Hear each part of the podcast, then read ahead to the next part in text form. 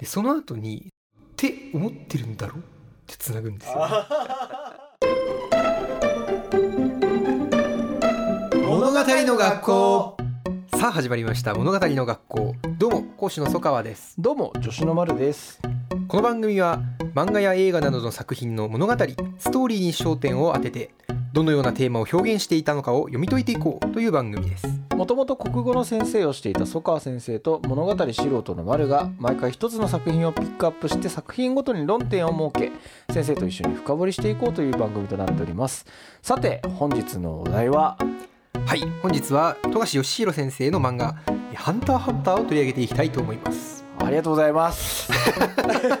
待ってました、えー個人的にはもう本当に好きな漫画ランキング上位にはい。いや君臨してる私はなんだんですけど1位かもしれないですね。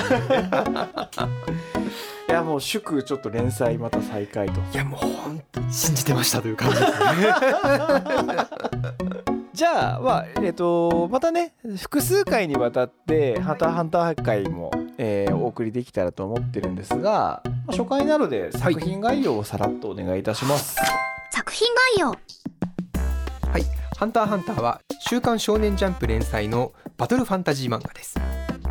島暮らしの少年ゴンがいなくなった父親を探すため父親と同じ職業ハンターになって世界中を旅して回るというような内容になっております。はい。どういった論点が「ハンターハンター」にはありますでしょうか？今回「ハンターハンター」は論点4つに分けてお話ししていきたいと思います。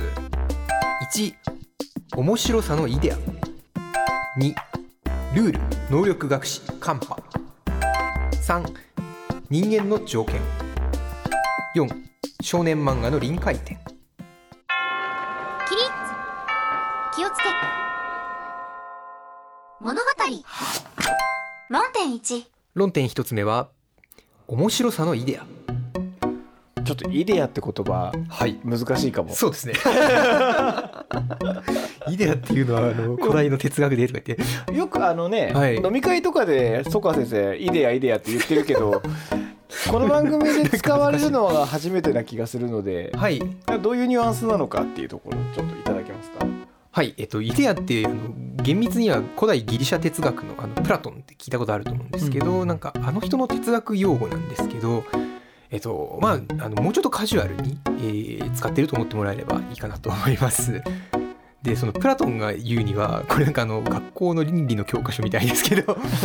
この世界はあの仮初めの世界であってこの世界の上には本当はその我々が見ているもののそのエッセンスというか本質みたいなものの、えーそのまま表現されたなんか完璧な世界が一個高次元があるんだみたいな考え方をするんですね。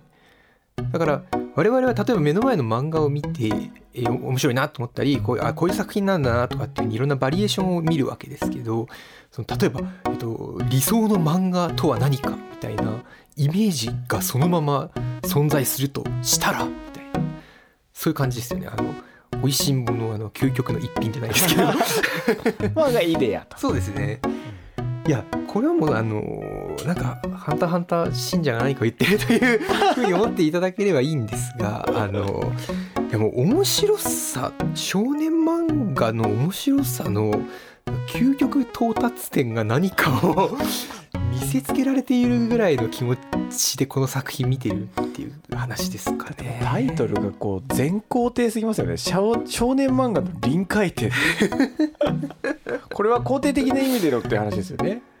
あまあそうあのそうですね、まあ、その工程の先ぐらいの感じですかね。そうこれちょっとそうあの最初に言い置いておきたいというかあの私のあの「ハンターハンター」に対するあの根本的な見方がちょっとお伝えできるかなと思うんですけど、えっと、基本的にこの物語の学校っていう番組ではその私があの見た時にこの曽川が読んだり見たりした時にあこれってこういうことをこういうふうにやろうとしてる作品なんだなとかやってる作品なんだなとかあのこういうことがなんかちょっと破綻しちゃってないかとかそういうあのお話をしてきてるあの番組なんですけどもちょっと今回初というか「そのハンターハンター」に対して私は正直あの分かったという表現は取れないんですよね。それは そ曽我先生の理解を上回ってくるっていう意味合そういそうですね。あの要するにここまではなんとか推し量ってこうお伝えできるかなという そういうなんかちょっとこうなんか宇宙探査船みたいな気持ちでちょっと お話できたらなと思っております。異色会ですね。そういう意味でも面白いな探査艇はい。うんいや面白さのいいでやってはい。もうもう面白くてしょうがないってことが伝えたいとい うのはあの理解できたんですけれども、はい。いやでも実際面白いですよね。面白いですし「ハンターハンター面白いから読んでみなよ」って言って一巻からもちろん読み始めますよね。ってうん言った時にこうなんか違う漫画ですよね。それぞれあの各その何巻から何うん。巻何巻から何巻みたいな感じでなんとか編なんとか編ってあると思うんですけどもうなんか全然全部面白いんですけどはい。違う面白さがこうずーっとこう続いていくというかうん。そうですね。こうバトル漫画ってここだけ切り取っても大きく見ても同じ味みたいな「うん鬼滅の刃」だったらこういう味みたいな作品を一貫してこう面白さってワントーンだったりするっていう作品の方が多いと思うんですけどなんでしょう「ハンターハンター」って。そうなんですよね。いやハンターってその作中の設定でも未知を追ってるみたいな話設定だと思うんですけどいやそのいろんなものを追ってるとは思うんですけど究極的にはまだ見ぬものを追い求めてるんだみたいな。いやもう本当にあの多分これ最後にまた言うんですけど「あのもうハンターハンター」という作品自体がハンターなんですよね。なんだこれ？未知なる面白さを求めて先に進み続けてるんですよねさその作品自体が。なるほどね。で面白さのイデアって言ったんですけど、まあ、イデアって、まあ、本当言葉強いですね。あの面白さっていうことを違う言葉に言い換えてくださいっていう時にあのよく言われる言い回しがあるんですね。それこそ脚本術とかで言われるんですけど、よく言うのが予想を裏切り期待に応える。そのこうなるかなって分かっちゃったらあなんだそのなんだみたいなやっぱそうじゃんみたいな分かってたよってなると。えっと基本的にあそうなのって思わせた方がいい。ただそれがえなんだよってなっちゃまずいわけですよね。それが面白いってことなんですね。そうですね。まあいろんな取りようがあるとは思うんですけどでよく言われるこれ私も結構そうだなっていうふうに思ってましてだから予想を裏切ることと期待に応えることなんですけどただだから今言ったみたいに正直ちょっと富樫先生のやり方ってそのさらに先を行っちゃってるっていうか。その期待に応えるというよりももうその期待することすらできていなかったものまで突然飛んでくるというか、えっと、一番わかりやすい例ってキメラアント編だと思うんですよね実は。結局その手前のグリードアイランド編までってまあ言ってしまえば冒険活劇なわけですよね。そのいろんなバトルの絡む騒動が起きて主人公が戦って成長していってっていう風になってまあその最後にそのショーのボスみたいなやつを戦って倒すっていう展開なんですけど、まあ、キメラアント編っていろんな意味でちょっと異色だっていう話はまたしようと思うんですけど単純にその期待っていう意味で言うなら全然そのそれとは違うものをいろんな意味でぶつけてくる。で、まあ、分かりやすいのはあの王と小麦。うん。あのあれってもう完全になんて言うんですかね。感動ですよね。なんか泣けるハンターハンターマジで、はい、冗談みたいな話なんですよねでも、えーで今もう読んじゃってるからその含んでるって我々はもう知ってますけどその手前のヨークシン編見てそのグリードアイランド編見てでああもうバトルおもろいなってハンターハンターいいねっていう時に最後に泣かされるわけですよね。本当にこういうふうに面白さってっていうものをもう果てまで果てまで開拓していくっていうことがもう本当にすごい一番すごいところってまあ本当に最初に言ってしまいますけどここに尽きるかなとは思ってますね。なんか例えばそのイタリア料理を食べに行って、はい、でそこで中華が出てくるっていうことではないわけじゃないですか。はいはいはいはい。あのやっぱりちゃんとイタリア料理を食べに行こうと思ったお客さんはイタリア料理店に入っていて、うん出てくる料理もちゃんとイタリア料理なんだけど、うんその上で驚かされるというか、期待を超えてくるっていう。あまあ、そういうことは面白いってそういうことですよねっていうちょっともう一回あの繰り返しにはなってるんですけどでらハンターハンターって、はい。まずあのジャンプの作品で、でバトル漫画、うんうん。あと超能力とか、まあバトルの種類まあ、バトルの種類はいとして、そうかそうかなんて言うんでしょうそのイタリア料理みたいなこう大きなくくりで言うとどういう要素が入ってるんだろうなって今こう振り返った時に例えばカードバトルの瞬間もあったりとかなんかねいいろんなあの味をよく知ってる面白いことをよく我々知ってますっていういろんな漫画体験が詰め込まれてるような印象なんですけど。そうですね。いや本当そそうです、ね、の富樫先生がその予想を裏切って期待に応える、まあ、手法みたいなのがあるんですよ。富樫富樫メソッドみたいなものが。なんかあるらしいんですよね。あらしいってそのなんかアシスタントさんだけ見れる虎の巻っていうのが仕事場にあるらしいんですよ。いや私あの世の中に全財産をあのはたいてでもいいと思ってるいくつかのものがあるんですけどその中の一つがもうこれですよね、まあ正直私の全財産じゃ足らないほどの価値があると思うんですけど、だそのなんか富樫先生なりのやっぱりなんかエッセンスがあるらしくてまあいろんなのが紹介されてて折々いろんな話はしてるんですけど主人公の扱いでまさにその予想を裏切り期待に応えるのやり方の話があるっていうのがあって、まあ、これちょっと有名なんですけど富樫メソッドとは他のキャラクターがある出来事に対していろいろ A 案 B 案 C 案ってやるじゃないですか。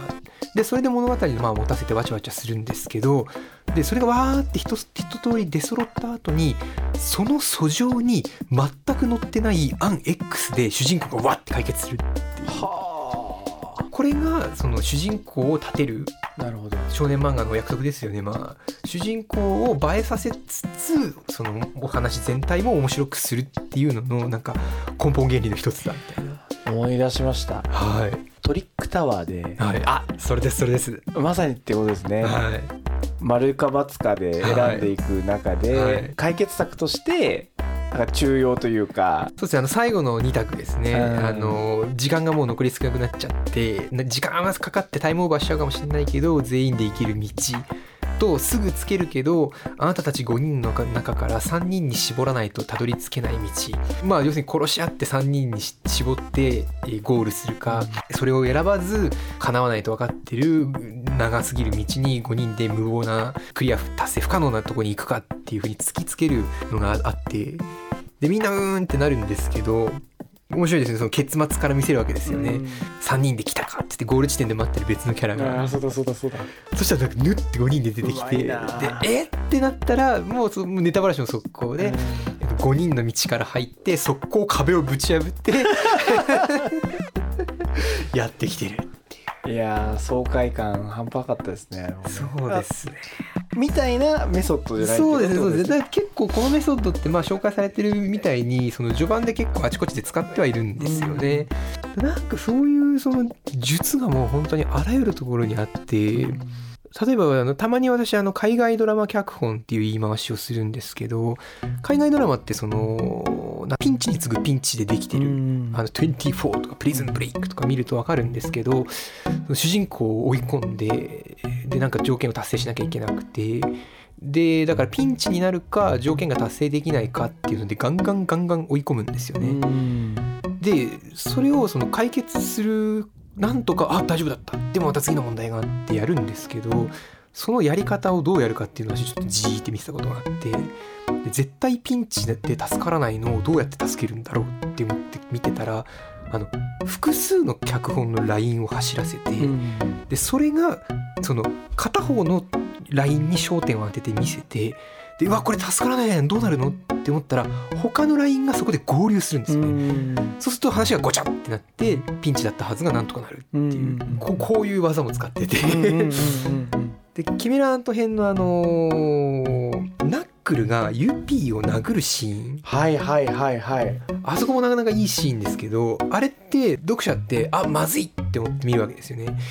ユピーが成長し始めててナックルはもう一回殴ろうとシュートのために思ってるけど怒ってるからどどどさくさに紛れて殴ろうと思ってるけどでもそれをユピーは罠としてやっていてでナックル殴れないぞって言って「わナックル殺されちゃうの?」ってもう主要人物も普通に殺してますからあここでそういう結末なのかっていうふうにもそれこそ読者は予想して覚悟してるわけなんですよね。でうわーって思ったらかなり手前で出てきてたあの能力で消えてたキルアが電撃バシッってってやってメレオロンのメリオロンの能力パーフェクトプランででドドドドって8発 ,8 発ぐらい殴ってうわスッキリっていう。だこれもそのクロスしてますよね。そのいわゆる海外ドラマ脚本的な複数ラインを忘れた頃にクロスしてその絶対抜けられないはずのピンチを抜けさせるだしそのナックルにシュートのドラマを織り込んでるから殴らせ殴ってややらせてって思って見てるところに2発か3発かって言ったらそのクロスで解決してるからもう8発殴ったって言って。だうまいとにかく。止まらない褒め殺しタイムになってますけどだ結論もない回というか、うん本当にこういうのがいっぱいああってあそこもこうそうですよっていうちょっとお勉強会というか、であの漫画の描き方とかもそうですしそのなんかシーンを描くじゃないですか、でその後に「って思ってるんだろ?」ってつなぐんですよ。ああの技とかもなんかあるのかな？私ちょっとその富樫先生がどっかから持ってきたのか発明なのかの区別はちょっとつけらんないんですけどでもあれって「ハンターハンター」であの書き方をしてから結構いろんな作品でその明らかに「ハンターハンター」でやってから取り入れてあの演出やってる作品って見るんですよね。まあこれはもうあの全ての回で言いたいんですけど富樫先生ってその本当にこういうその脚本術とか作劇みたいな意味合いでも新しい技みたいなのをどんどん取り入れてこのあそんな作り方があったのかって言ってそのそれを見てと自分の作品に取り入れて使って作っていくみたいなのがもうギュッと詰まったも宝の山みたいな作品なんで。ちょっとなんかそのものづくりに興味がある方は今みたいな目線でちょっと「ハンターハンター」を見るとあのザクザク出てきますというのがちょっと今回のお話かなと。いやーまあこのぐらいにしょうか、さらっ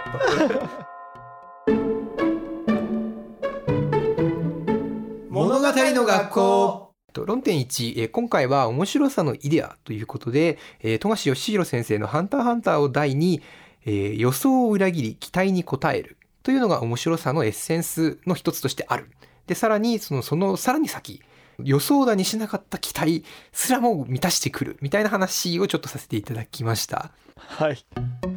それでは我々物語の学校は毎週金曜20時に更新していきます。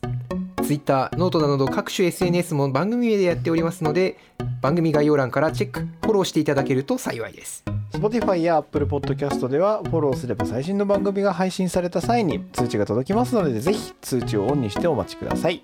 レビューもぜひよろしくお願いしますそれでは、えー次回も引き続き「ハンターハンター」扱っていきますので どれだけいくのかと。はいもっとね、あのー具体的な話していきましょうね、はい。では、えー次回もお楽しみに気をつけレイありがとうございました。